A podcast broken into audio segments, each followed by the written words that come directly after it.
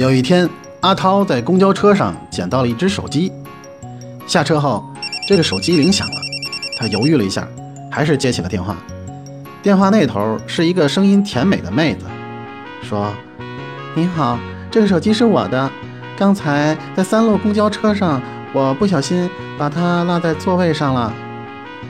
麻烦您把手机还给我，我会好好重谢您的，不会让您白辛苦的。”这时，阿涛心里有些犹豫，这手机至少值两千块啊，这便宜不占白不占。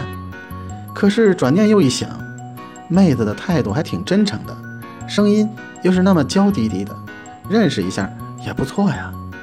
于是他就问妹子：“怎么感谢呢？”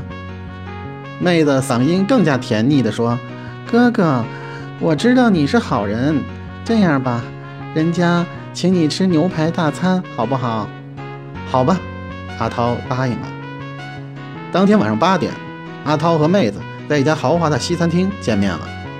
果然，她的容貌和她的声音一样甜美迷人，清澈明亮的瞳孔，弯弯的柳眉，长长的睫毛，白皙无瑕的皮肤透出淡淡的红粉，薄薄的双唇好似玫瑰花瓣，娇嫩欲滴。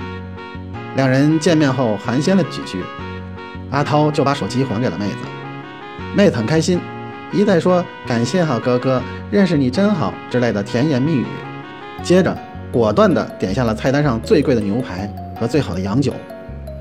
阿涛心想，这妹子还挺仗义的哈，说到做到。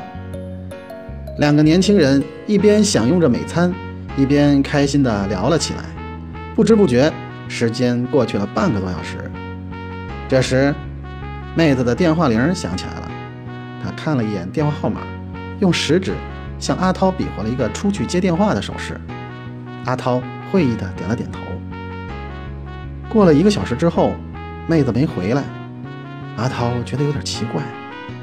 又过了一个小时，还是不见她的影子。阿涛感觉有点不对劲儿了。这时，服务员走到了他的桌前，说：“先生，我们的服务时间快结束了。”请您先结一结一下账好吗？说着递过来账单。阿涛一看账单上的金额，两千一百八十元，当时懵逼了。